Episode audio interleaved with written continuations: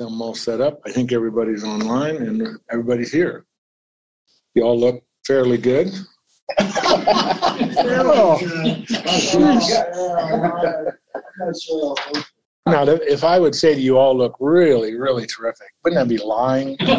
Misrepresenting reality.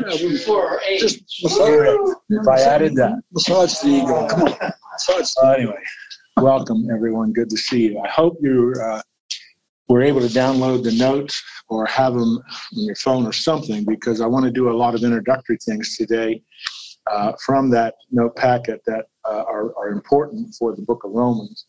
So before we actually get to the book. So uh, if you have those, great. If not, just listen. A uh, couple of introductory things uh, about the book itself. Um, I thought I'd comment a little bit on the, the city of, of Rome itself. Uh, Paul, as you know, does not get to Rome, and that's really recorded for us at the end of the book of Acts, uh, where he will be in prison and all that. But uh, it's important that he writes to this church. Uh, if we understand chapter 16 of the book of Romans correctly, there were five house churches in Rome. Paul identifies the leaders of those house churches at the end of the book itself. I think you know uh, just a couple of things that are important. Rome Rome was the imperial city of the empire. I think everybody knows that. That's where the Caesar resided. Um, but it's also where a, a, a churches had been planted, and the Church of Christ was growing there. What seems to have um, facilitated this growth is that in AD 64, the city of Rome burned. And if you remember the story, I think some of you know a little bit about the history of, of the Roman Empire. Nero was the Caesar, and he blamed the fire on the Christians. And he lined the Appian Way, which is the main road heading from the south into Rome. He lined the Appian Way with crucified Christians. And that, uh, as always happens, uh, it, it, seems bizarre, but it, it, it seems counterintuitive, but it is the truth. When persecution occurs, the church spreads. One historian says, when the thumb of persecution comes down, this, it spreads. Church spreads. And that's what happened. The church grew as a result of those persecutions, but the church, of course, began to experience significant persecution. And the Mamertine prison, I don't know if any of you have ever visited Rome, almost always when you visit, they show you the Mamertine prison, which was more like a dungeon. But that's where the main imprisonment of the Christians occurred. And then, uh, in addition to that, they began to take refuge in some of the catacombs.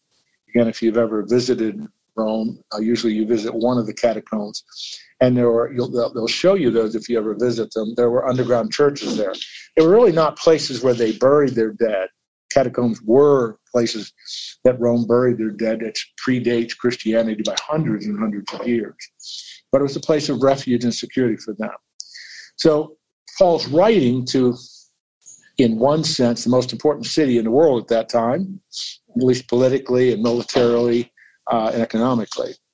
Paul is the author. Almost no one disputes that except crazy liberal individuals who don't care about the authority of God's word at all. But it is indisputably written by Paul. He wrote it during the third missionary journey. He is in Corinth when he writes the book. It's about, as far as we can determine, it's the spring of AD 57 when he writes uh, the letter to to the to the uh, to the churches in Rome. Uh, why does he write the letter? And this has been honestly uh, a tremendous amount of discussion as to why he actually wrote the letter. One thing we do know, and, and you, you get this sense as you read through the end of the book, he was planning to go to Spain. He had his strategy had been, Paul's strategy had been, plant key churches in the Eastern Mediterranean world. And you think of where he planted churches Athens, Philippi, Corinth, Ephesus, etc., and disciple the leadership and then move on. And so that that itinerant church planting strategic ministry, from his perspective, he planted enough key strategic churches in the Eastern Mediterranean. He now wanted to plant similar churches in the Western Mediterranean. So he planned to go to Spain. And he tells the people of Rome he's going to Spain and he wants to stop off on his way to Spain. Now he's going to get to Spain and are going to get to Rome in a very different way than he anticipated. And so that that is a part. So he wanted to tell them about it, and obviously he was seeking their support, prayer for support and financial support to do that. He is very interested in the Roman Church because of its central location, and he of course wanted to teach them. This is what he says at the beginning: teach them doctrinal truth. And I'm so glad he decided to do that because the result of that effort is the most important book in the New Testament in terms of doctrine. There is no book in the New Testament more important to doctrine and theology than the book of Romans. And so, in his desire to uh, go to Spain, get their involvement, get their support, he's also telling them, I want to leave with you important summary of important doctrinal truths. And so, in doing that, he writes what some have called the Constitution of Christianity. It's the most important book in terms of doctrine, and it's it's just masterful. So, so Jim, question. Yes, please. Um, so your third point was he's so he's put some key churches in the eastern, the northeast, east Mediterranean. The eastern, to move, eastern Mediterranean, eastern Mediterranean, yes. Right. So he, he wanted to push towards the western Mediterranean. That's how does right. it compare to? it Was it Mark that started the Coptic Church in Egypt? So uh, how does it compare to the southern coast of the Mediterranean and pushing towards um, Algeria, um, Liberia? Well, that's that's a really good question because there uh, there seems to be some evidence and even unrecorded collaboration between Paul and others. Because you're correct, the other disciples, other apostles, had planted key churches as well. And you're right, Mark, uh, the churches, key churches in Egypt, and so on. Because Paul does not visit Egypt, he doesn't plant churches in Egypt. Why? Because other apostles were doing that. And in addition, Thomas, at least tradition tells us, Thomas planted churches in India. And, uh, excuse me, I'm still struggling with some of this bronchitis. I'm on medicine. My doctor, I saw him the other day again. He said, Well, it takes about three weeks for that to get over. So it's such an encouraging thought from him you know, to just build me up and, and give me great encouragement. So I'm going to be coughing and hacking for at least another week and a half. If you can tolerate it, I can. If you can't tolerate it, leave. so the the other things about uh, the, the, other apostles, Glenn, uh, they're planting churches kind of all over the world in a sense. Some tradition has it even into China. But the New Testament isn't recording that. The New right. Testament is interested in focusing primarily on two people, Peter and Paul, in terms of the expansion, leading the expansion of the gospel. So, I mean, I don't know how to answer your question other than those comments. Okay. And I guess okay? we'd have to study more on the Coptic Church to. Oh yeah, about that, right? Yeah, because right. a, a, historian uh, who, uh, well, anyway, I'll give his name. It doesn't matter. But there's a, a historian in the last 15, 20 years has been doing fantastic work. He has been writing a series of histories on the expansion of the gospel in North Africa uh, because those first 150 years, the North African church was the, one of the strongest, and when I say church, I mean plural, but the whole area was one of the strongest churches in the ancient world. And it would remain v- robust and vibrant, of course, until Islam. And in the, in the 600s, when Islam and into the 700s roared across northern Africa, they basically destroyed the church. But up to that time, the most robust church in much of the world was the North African church. The great Augustine was from there as well as others. So from from the northern Mediterranean churches, that's where the Orthodox and the Catholic Church came from. Um, Eventually, hundreds of years later, but that's right. So uh, what what kind of kept the Coptic Church out of um, our our peripheral vision? Um, I really didn't become aware of the Coptics until much much later in life. But the Coptic Church broke away from uh, the church, uh, if you will, the Eastern Church, which was the Synod Church at that time in 584, and formed their own church. They completely were separate from what was developing in the Western Mediterranean and what was developing in the Eastern Mediterranean. And they developed some unique practices and some unique doctrines. And part of the reason why the um, well, it wasn't completely leaving it alone, but part of the reason they left it alone is the early leaders of Egypt were tied to the Coptic Church. And even, even Egypt today, which is formally a Muslim country, uh, Sisi is now the president, they, they have shown great respect, great tolerance for the Coptic Church. They have not, the Coptic Church has not experienced the persecution under Islam that Eastern Orthodoxy has and, and uh, Western Christianity has. And a lot of that has to do with the history and the political alliances that were formed very, very early in their history. It's that's a unique thing to study. It really is. Thank you. Appreciate the sidebar. Sure. Now, you have in your uh, note packet, if again you're interested in these things, uh, Swindoll's synthetic chart of the book of Romans, which is always a snapshot of the book. You can see the basic argument that he's making and trace it across going from left to right side.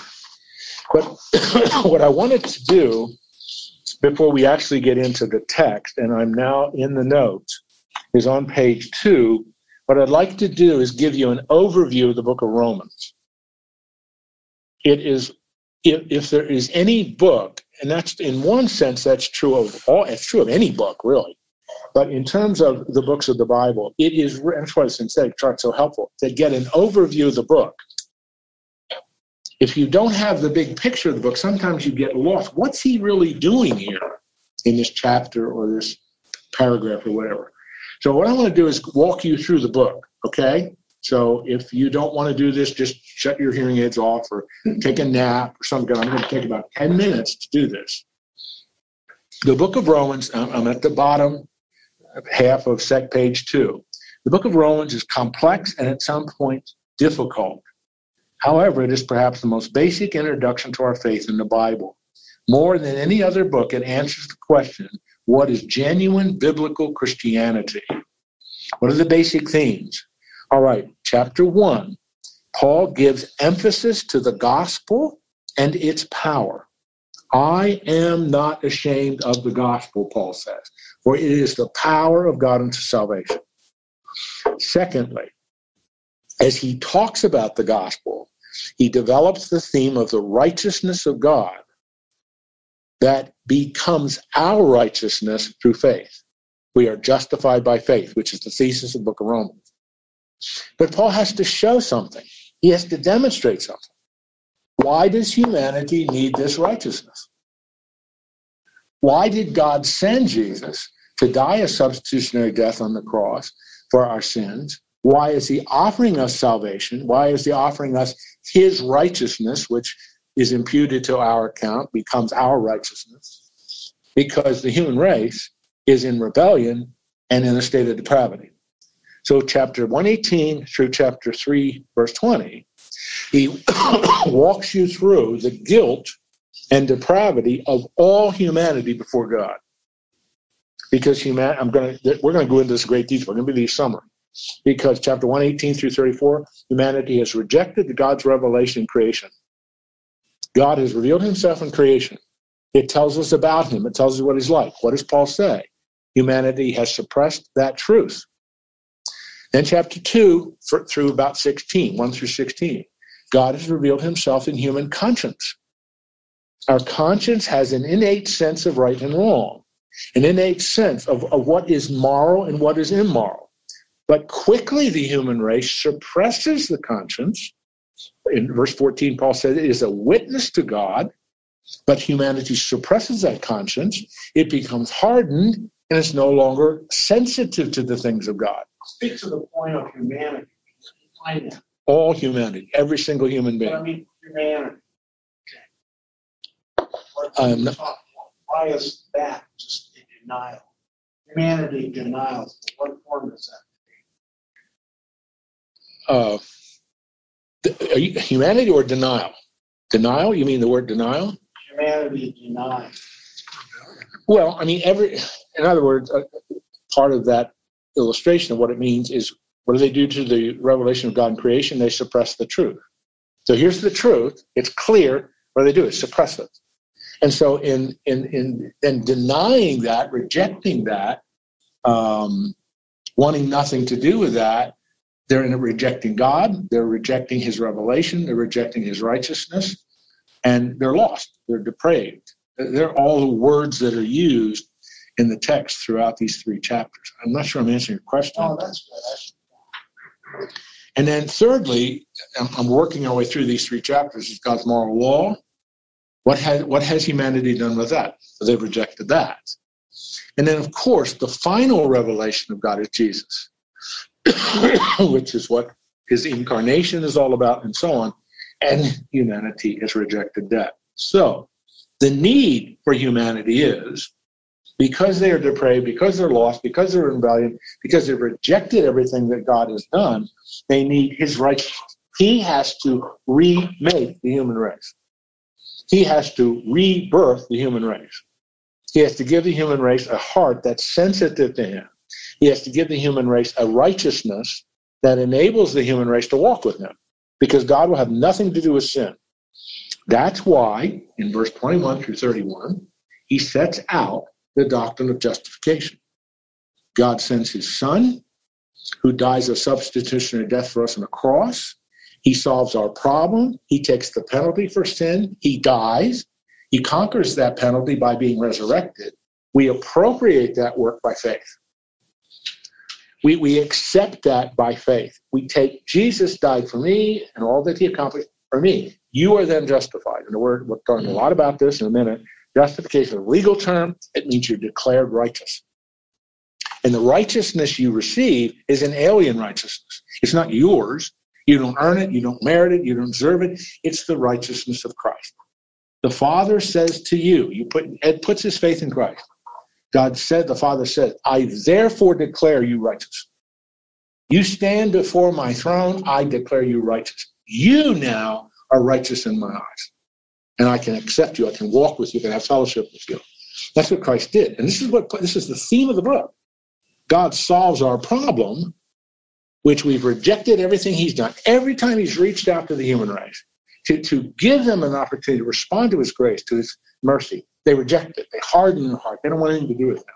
So God keeps pushing. His grace is relentless in sending Jesus.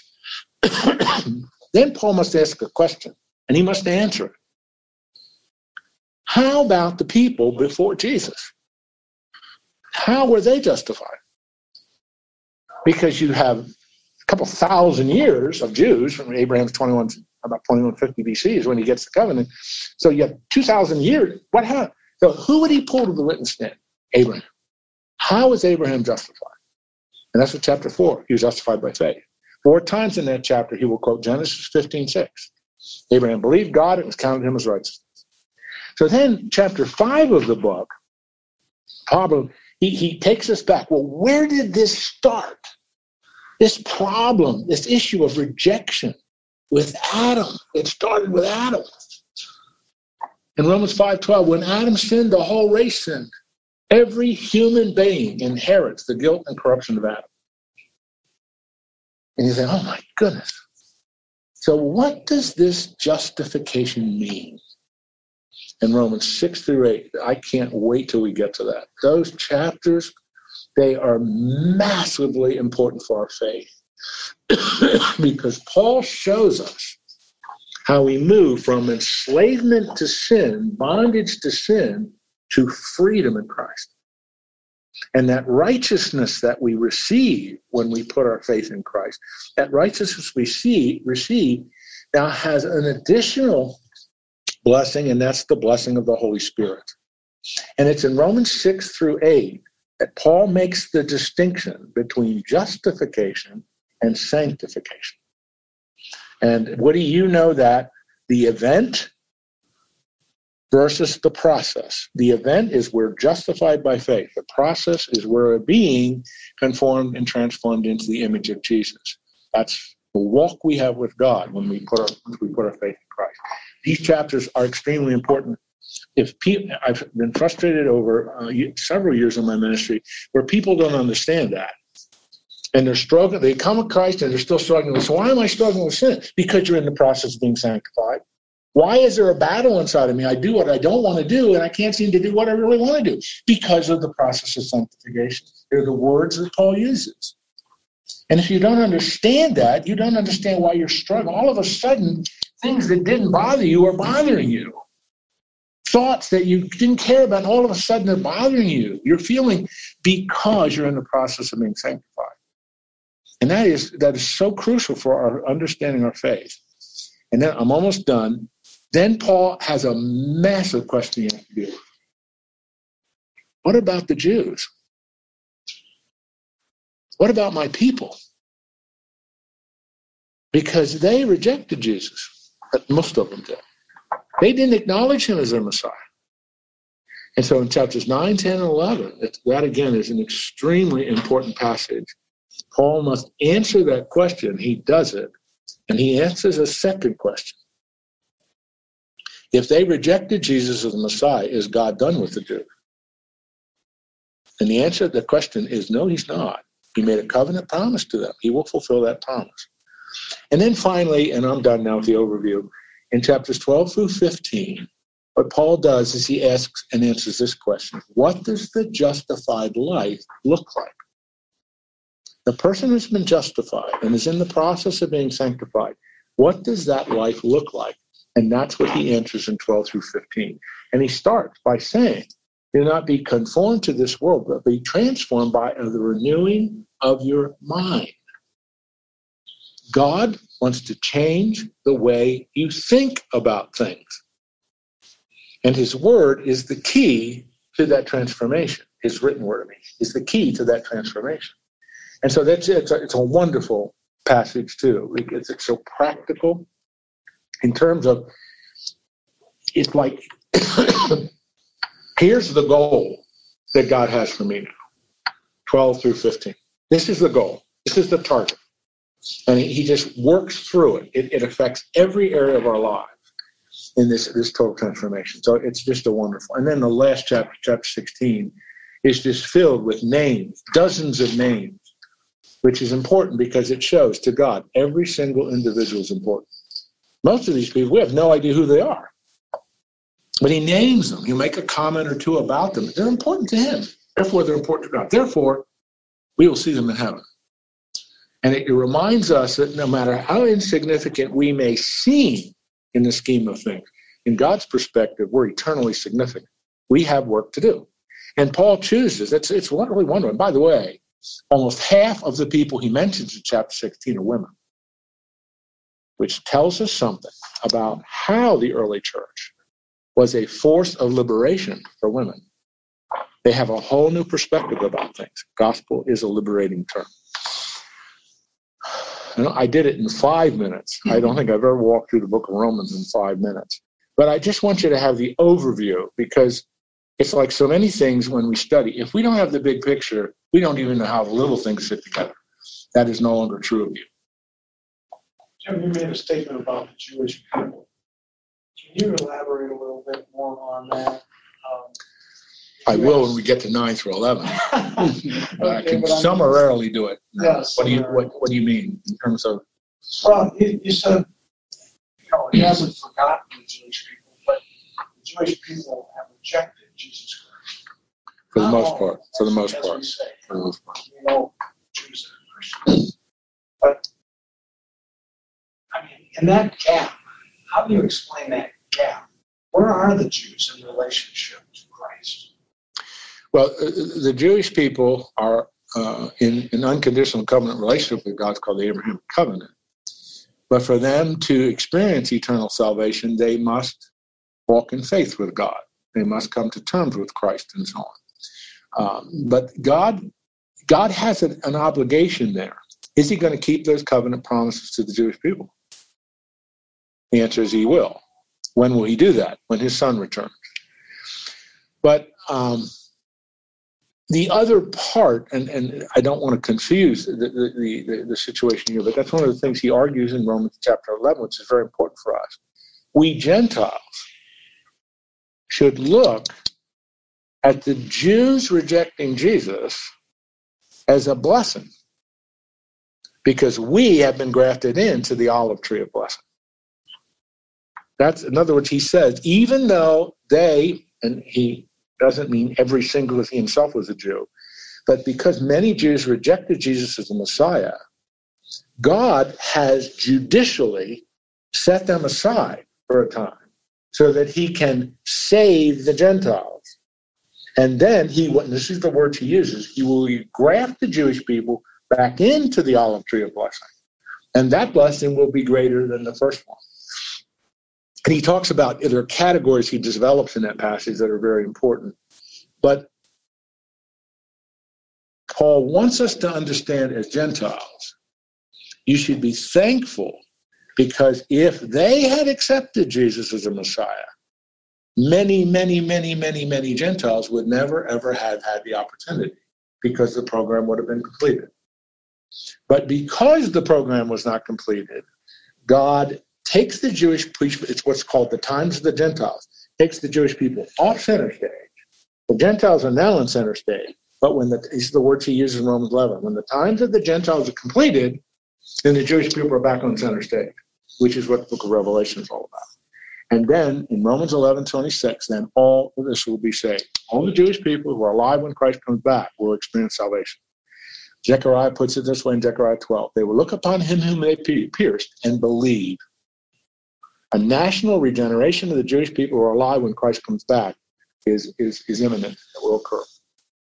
In the middle of page three are some key terms, whether this is important to you, but I thought it's, it's kind of interesting. God is mentioned 153 times. Every 26 word in the Bible, uh, in the book of Romans, is the word God. So it's kind of important. The word law appears 72 times, sin 48 times, faith 40 times. If you don't know what these terms mean, now you do know what these terms mean. There are four of them. They're at the bottom of page three justification, sanctification, propitiation, and redemption. There are four important words that are just peppered throughout the book of Romans. Justification is a forensic term. It means the legal imputation of righteousness. Now, imputation, if you don't know what that means, it's a big word. Theologians make it up. But what God does is He imputes, He adds to your account. It's like an Excel ledger sheet. What happens is God puts on that ledger sheet, ledger sheet at the bottom line, righteous in my eyes. Did you earn that? No, He put it there. In the, in the words, it's a Hebrew phrase in Romans uh, Genesis 15 6. He credits it to your account. So he doesn't. It's it's like somebody, you know, you have a bank account or an investment account or whatever. Somebody puts a huge thing in there and says you're righteous. He's credited to your account. And that's that's what God does. Why? Because we put our faith in it. We didn't earn it, merit it, deserve it. But that's what God does. That's the result of faith. Second is sanctification. It's the process by which God brings us into conformity with his son. We are becoming more and more like Jesus. Four, third is propitiation. It's used only four times in the New Testament.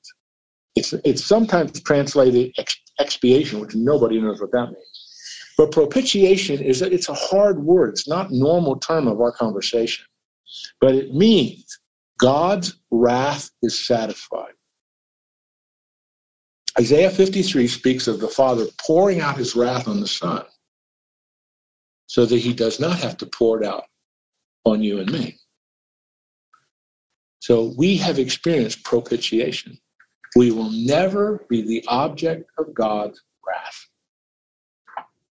And that, that's a comforting, important thought because the Bible makes it very clear that God hates sin and he will deal in wrath judgmentally with those who reject him. But if you put your faith in Christ, that will never happen. We are, in the words of Second Thessalonians, we are not appointed to wrath. And then finally is the word redemption. There are three different words for redemption in the New Testament, but it largely means we are purchased, we are bought from the, it was used in the uh, slave markets of the ancient world to purchase someone out of the slave market and make them free. You purchase them and they become free. That's what Jesus does. And Paul makes it very clear in 1 Corinthians 6 the price of that redemption was the shed blood of Jesus. So you are you're justified, you are in the process of being sanctified, you have experienced you will you, you have experienced the satisfaction of God's wrath in his propitiation and you have been redeemed. And they, those other terms are 33 things that happen to you when you trust Christ. But those four are the most important because it defines our position. It defines our identity. The other night, Peggy and I were watching a, a, a film. It was about a, a girl running on. I won't tell the whole story, but anyway, the key question of the film was, "Who am I?" It was a young runner, girl, and she had an identity crisis. She was all messed up with a lot of things about her life. She kept, "Who am I?" And it wasn't until she came to know Christ that she could answer that question. And that's a question I think today in 2022 is probably the most important question young men and women they don't know how to answer that question. Who am I? Gender issues are fluid. I don't know. What am I feeling? Question like, what are your pronouns? All the kinds of things that just show tremendous confusion. I tell you, the only way to get clarity in answering that question is come to know Jesus Christ. Your identity is found in Him, not in what the culture is saying, not what the people are saying about you. What does God say? In that film, this girl comes to know Christ. She was a, cross country runner, very, very credible runner. But the gal who led her to the Lord said, I want you to go home. I want you to take the first two chapters of, of Ephesians and write down everything those two chapters say about you. How does God look at you? And she had a list, this on 12 items. And that was, it's really cool because it's, an, it's, it's how young people, all people really, should be answering that question Who am I? Because your identity isn't in your job. As you get older, that becomes less and less important. Your identity isn't in your athletic prowess. As you get older, that's not going to be important. It certainly isn't in your looks, and you all agree with that. I mean, you know, what is your identity? And so it's it's so, you answer that question by saying, "I am identified with Christ, who has justified me, the process of sanctifying me, I, am no longer the object of his wrath. I'm redeemed. I'm a new creation in Christ. I mean, just all of those wonderful truths. That's who I am. And that's settled. Once that's settled, then you become all that God wants you to be, no matter how old you are. And so that's what the book of Romans says. It defines, because of the finished work of Christ, it defines our identity. Who am I? Romans 6, 7, and 8 tell you. All right. What's the name of that? Uh, overcomers. Overcomers. This is Woody. Yes. Somebody online want to say ask a question? Yeah, it's nope. Woody. Those last four on page three are very well explained. I wish I had seen them and understood a little bit more when I first started on my Bible study. But okay spelled out very well, and uh, it's, it's important to me to have this. Good. Oh, you're welcome. Yep, I know that's important to you. Okay. All right, at 20 minutes after 12, the introduction is over. We're going to start the book. Yeah, Bill, go ahead. Five twelve. Five what? Is in five twelve, you talk about original sin. Seems to be a concept that young folks just stumble all over. I mean, I'm not at it. I didn't do nothing I that whole concept of original sin right. Very foreign issue to this culture today. Nobody even understands it. Because they don't think. No, no. Well, Bill, um, our civilization has bought a lie, and that lie is that humans are inherently good. That is not a true statement. And um, it seems to me that to challenge that proposition that humans are inherently good, if you start studying history, you start saying, well, you know, I have a real problem with that proposition because I sure don't see a lot of evidence of that. Oh yeah, I mean that's just a horrible thing in Texas and, and what's going on in Ukraine and all the things. I mean, just everywhere. And then you see the. I was well. I'm not going to go down that bunny trail, but anyway, you see it everywhere, and so you have. Well, how do I explain this? And you can't say, well, it's all God's fault. He were really good, he wouldn't let that. No, no, wait a minute, go back. Where did this start? The human race has rejected God, rejected his revelation, and we're just living with the consequences of it. That's the theme of Romans 1, 2, and 3. If you reject God and his revelation, be prepared to live with consequences. And that's uh, don't accept it. It's got to be some other person or some else or the government's fault or my parents' Somebody fault else's. or somebody else is to blame for why I am the way I am. Uh, God is saying, no, you take a mirror. But I can solve your problem. But you have to put your faith in me. And that's If you realize you're a child of God. no, that's it. And, even that my value and my worth and my dignity is not sourced in what I do, what I look like, what I am. It's in what God has said about you. You're of infinite worth and value to Him because He created you in His image. You're not a cosmic accident. You're not a result of chance. Okay. Let's start the book. I heard a, an amen there, or finally, or something like that. All right. Um, in chapter, um, we're, we're not going to get very far because this introduction, these six verses, are just loaded with tremendous truth. But remember, as we talk briefly about the book, he's writing, and so on. Let me read um, the first six verses. Then I want to come back and really take it apart.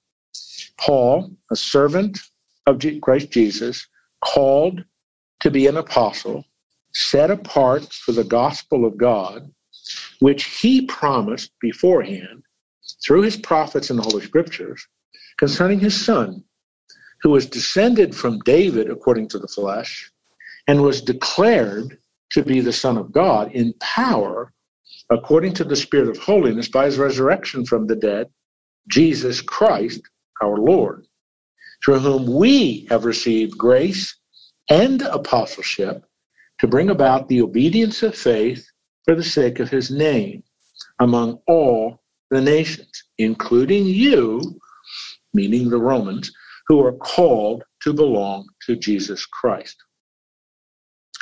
Now, there are a number of things about this introduction, this greeting, this salutation, this beginning that are important. First of all, Paul calls himself a servant of Jesus Christ. Now, that's not unusual. What is unusual is that he focuses on being a servant before he talks about being an apostle. Now, the word for servant is doulos. It's it's it's slave or it's bondservant. Was a typical word used in, in the ancient Greco-Roman world of a slave, but a bondservant, a house slave. So Paul sees himself in that way, which is really remarkable because the Jews resisted ever saying they're a slave to anyone because they always remembered they were freed from slavery in Egypt. But Paul's willing to say, I am in bondage to Jesus. And second, he uses a word called to be an apostle. That's really interesting. It is normal for Paul to say, Paul, an apostle of Jesus Christ. But Paul says, a slave of Jesus Christ, Christ Jesus, called to be an apostle. And he uses a word, it's kaleo, but he uses a word that in the Greek translation of the Old Testament, which is called the Septuagint, but in the Greek translation of the Old Testament was used of the prophets. Jeremiah was called. Isaiah, I'm sorry, Isaiah was called. Joel was called. And so Paul is putting himself in line with, as the prophets of old were called, I am called. And that reminds you of Acts 9. Paul did not choose to be an apostle. God smashed into his life on the Damascus Road and called him to be an apostle. So Paul is again, he's rehearsing and reviewing his identity. Who am I? I'm a slave of Christ Jesus. And I was called, just like the Old Testament prophets were called to be an apostle. Now, apostle is one of those words that we transliterate. We bring uh, letter for letter into the English language. And that's what apostle in Greek, apostle in English. So, what does that mean? Well, an apostle is a called out person with the authority of the person calling him. So, Paul is sent out, called out by Jesus with his authority. And I, I like to, it, it, I don't, I don't like to, it's important to add that last phrase with his authority. In other words, Paul isn't acting on his own. He's not enabled by his own power. He's called by Christ Jesus for a very specific uh, role and job with the authority of the one who calls him. So the authority of God on his shoulders, the mark of the authority of God. So Paul can only be explained supernaturally. Because you know his story. He says in Acts 23, I was persecuting the church with a good conscience. I thought I was doing the things God wanted me to do. What changed that? He met Jesus on the Damascus Road. He said, Why are you persecuting me? And you know the transformation that resulted. But I want you to notice something else. He was called to be an apostle. Now, this is called apposition in grammar. But you put a little equal sign between apostle and set apart for the gospel. Because that explains why he was called to be an apostle. I was set apart for the gospel of God. And set apart means God. Again, this is Damascus Road type situation. God took me and set me apart for something very unique, very special the gospel, the good news, evangelion of God. And so he, he, he sees himself in the same stream as the apostles of the Old Testament with a different responsibility. Not to declare the judgment and oracles of God on Judah, who's going to be sent into captivity like Jeremiah did, but to, to communicate the oracles of God about salvation, the gospel, the good news. And then he does something wonderful. He wants to tie this gospel to the Old Testament. He wants to tie this good news to a promise God had made. And so the rest of verse 2, which he promised, which, what, what's that relative, prom- what's that, def- what's that uh, defining? The gospel, which he promised beforehand through the prophets in the Holy Scriptures. In other words, this good news, which you're going to see and you already know is centered in Jesus, was a part of prophecy. And God had promised us. And she said, Well, uh, where did he promise it? Well, in Acts 9, for Acts 9, in Isaiah 9, for unto you a son has a son has been given. And then there's nine statements. Remember that? He will be mighty one, wonderful. Remember all I'm singing the Hallelujah chorus there, but anyway, that that, that promise or the the one that's in Micah 5, that the Messiah will come in Bethlehem.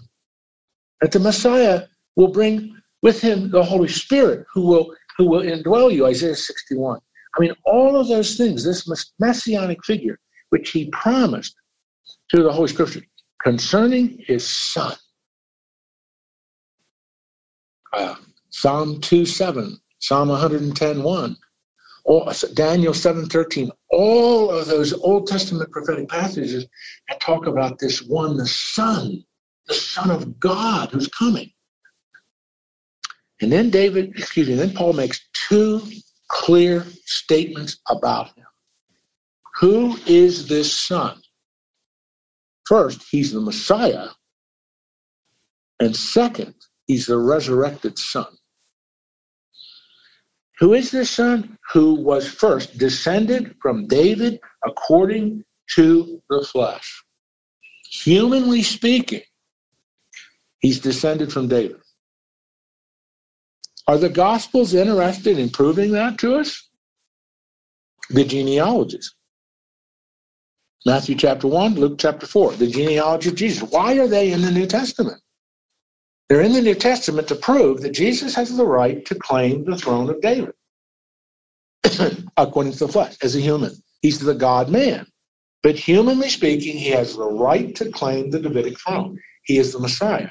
And that is part of prophecy. And so they, what Paul is doing is he's saying, I, I have been set apart for the gospel, which was promised beforehand in the Old Testament prophets. And they said two things about this gospel. One, it's going to center on the Son of God, who is the Messiah of Israel. He's a descendant from David, according to the flesh. Humanly speaking, He's the lion of the tribe of Judah. That's how Revelation talks about it. He is the son of David. That's how he's that's how he's introduced in Matthew chapter 1 1. This is genealogy of Jesus the Christ, the son of David, and son of Abraham second. You, you, you see what Paul's doing? He's just, oh my goodness, he's pouring an enormous amount of truth into short, pithy phrases. And you, you have to sit there and you have to meditate. Wow. What does he mean? He's descended from David according to the flesh. He's Messiah. He's son of David. He's the he's the coming king, the promised king that's all through the Old Testament. Oh my goodness. And then secondly, he says, Are you all with me? We've got 10 minutes yet. And I, I want to get through Romans chapter 2, verse 3. That's not true. I want to get through verse 6 if I can make it. But the second thing is this is really an important the ESV has translated this way was declared do any of you have a different verb than that translation? Verse 4 and was, ESV says was declared. Was shown to be. Okay, that's good. Any other different translations? I don't have the, is that the NIV? Okay, that's, oh, okay. New Living Translation. Declared, okay, good. That's usually how it's translated. Was declared. Now, that, that Greek word can also mean appointed. It can also mean revealed. And that kept a little bit with what the uh, New Living Translation is saying. And was declared, appointed, revealed, all those fit to be what? The Son of God. How was he declared, revealed, appointed to be the Son of God? In power by his resurrection. In other words, the resurrection of Jesus Christ so many things happen with the res- so many things are important about the resurrection. You know, it shows the penalty of death was been paid for sin and all that stuff. But it's also something deeper. This reveals, this declares that he's the Son. The Father has accepted the Son's finished work. Now listen, do you see that little phrase, according to the spirit of holiness. Do you see that little phrase? That's telling us something. That the Father raised the Son through the power of the Spirit. Do you understand that sentence? The grammar of this verse is the Father raised the Son through the power of the Spirit. So in the death, burial, and resurrection of Jesus Christ, you have all members of the Trinity involved. The Son's the sacrifice. The Father accepts that sacrifice. It's validated by the resurrection through the power of the Spirit. I don't know about you. That's kind of an exciting thing to put together. Our God, in his Trinitarian nature, was involved in the program of redemption. And so you just, oh, this is so exciting here in a sense, because these enormously important things that Paul is trying to do here. Two titles for Jesus Messiah Son of God. Messiah is connecting him with all the Davidic promises of the Davidic covenant. Son of God is all that the Old Testament said about this Son that's coming, this one who will sit at the right hand of the Father, this one who will bring everything into subjection, Psalm 2 7, Psalm 110 1, and others. It's Jesus. And this was validated by the Father, and through the Spirit, he raised him from the dead. Now he's dumping all this stuff on these Romans, and he's only in verse 4. This is an indication of what's coming. Every day we sit down in this class, you're going to have to put your thinking cap on. You, you can't just passively sit there, oh, this is really exciting. I mean, just you have to really process and think through this immensely significant doctrine that Paul is laying on these dear people at Rome. Verse 5. Through whom, okay, the who's the whom? It's the antecedent of whom? Jesus Christ our Lord. Through whom we have received grace and apostleship. Paul calls himself the apostle of grace. To do what? What follows is, I hate to be grammatical here, but it, it helps to see this, this the, the flow of what he's arguing. There's an infinitive of purpose that follows. He's received grace and apostleship from Jesus to do what? to bring about the obedience of faith for the sake of his name. Paul is the apostle of grace, the apostle to the Gentiles, to bring about their faith. He will be the instrument God will use to bring faith, to bring the message of the gospel and the subsequent faith, response of faith for many, many, many Gentiles in the Roman Empire. That's how Paul sees himself. Man, if did did Paul have an identity crisis? Nah, he understood precisely who he was and precisely what God wanted him to do, and he went after it with every. He leveraged every ounce of his strength, every every cell in his brilliant mind, every ounce of energy in his body to accomplish what Christ wanted him to do, and the Holy Spirit empowered him to do it. Now, did you notice that? For the sake of his name. That is a euphemism for the glory of Jesus. This isn't for Paul's glory. This isn't for the glory of individuals. This is for the sake of Jesus among all the nations. The gospel is for everyone among all the nations. And he has to add, including you. In the you, there is plural, referring to the churches in Rome who are called to belong to Jesus Christ. And the word called in verse 6 is the same word that's used called in verse 1. My Bible, I circled the two and drew a line between them. And that's the right hand side of the railroad track. That's the election, predestination side of the railroad track. And so this, I don't know what other word to use, this majestic, deep introduction to this profoundly important letter is now over. Questions? Got it? So your uh, your thought paper for next week, 200 words or less, is put in your own words the doctrinal truths that Paul has revealed to us in the first six verses.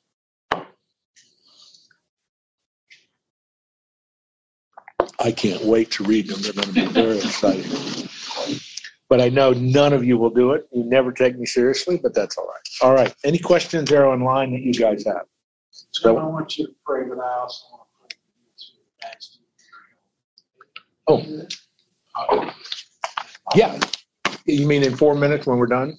Oh, I thought you were done. No, I'm not done yet. Oh my goodness. No, I just no, I was just moving that because I'm done with all the introductory oh, stuff. Yeah. But uh, yes, and I'd really like you to play for our new grandson too. He was born on Sunday morning at 4:01 a.m. Eight pounds five ounces. His name is Luca Andrew Larry. Who are mom and dad? Pardon me? Who's mom and dad there? Joanna? Yeah, yeah, Joanna. Yep, yeah. No, the England uh, as far as we know, she's not pregnant, but uh, yeah. so this is our third grandson. He's Down syndrome. He has uh, uh, not the hard markers of it, but he's got some issues. So we're and Joanna wrote uh, just a fantastic note. She said, "We are uh, proud to be the parents of this dear little child that God has given us. We love and celebrate everything he will represent. We believe he will be a blessing to many."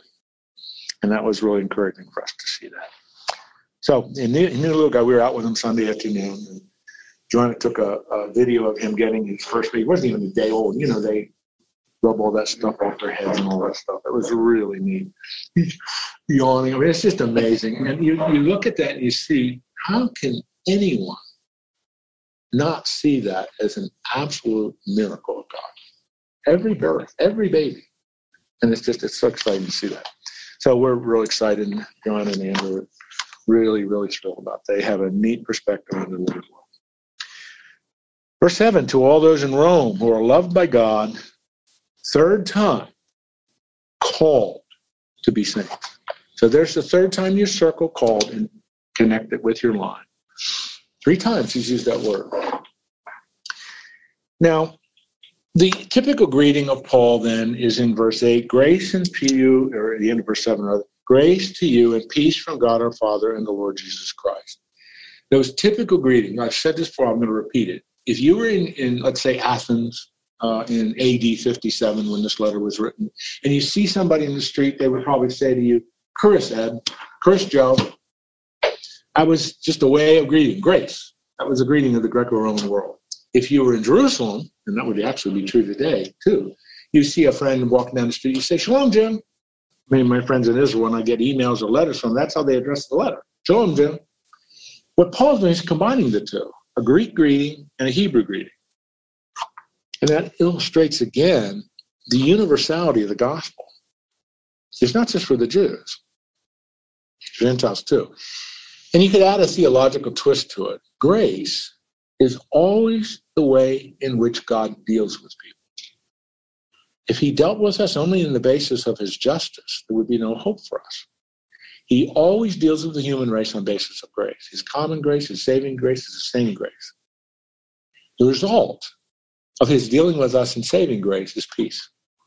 Shalom. We're at peace with him. God, peace means things are settled between us and God and between one another. So it's a marvelous greeting, very typical of Paul, but it's a marvelous greeting. It's unique in the New Testament. Excuse me. It's unique in the ancient. We have thousands and thousands and thousands of letters from in the Greek world, in the Jewish world, this time, and they use charis or they use shalom. Paul's the only one that commands it as a greeting, and then he does that intentionally. It says something about the gospel. It says something about God's dealing with human race.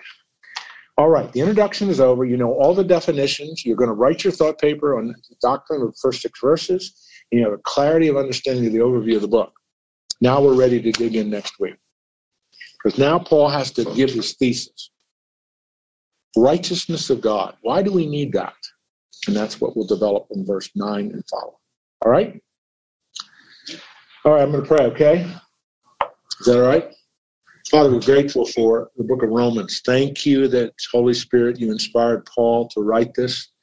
It is, I guess we could say, doctrinally the most important book in the Bible, certainly the New Testament.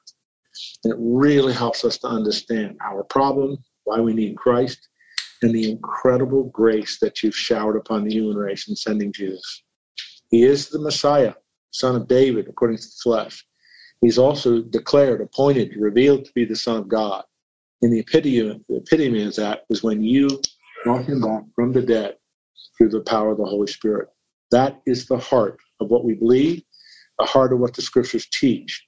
It's all about Jesus. And the book of Romans helps us to so clearly focus on those truths. So we're looking forward to this study. I hope it'll be a blessing to all the men, both online and here in the room.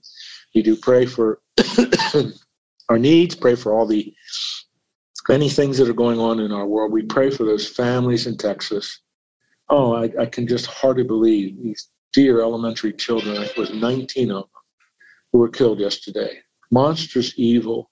It illustrates again how Satan hates the human race and is willing to go to all ends to just illustrate this hatred of human beings who are the treasures of God's grace, created in his image, in need of his salvation.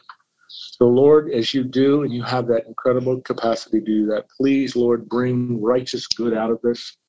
Bring things that can only be explained by your good hand. You take evil, and the cross is the best example of that, and somehow bring righteous good out of it. We also pray for the terrible things going on in Ukraine, for those people under such horrible conditions, and the imminent food crisis in that part of the world, too. Lord, you see all these things. As the righteous God, we ask you to stay this evil, but we commit this to you. Thank you for these men. Be with them today as they represent you the rest of their lives. And we do pray for our families, and I think of our new grandson. Just pray for Lucas today as he's beginning to learn what it's like to live in this world. Take care of him, watch over him, give Joanna and Andrew the enablement and energy to serve and represent you to him as well in Christ's name. Amen. Thank you very much.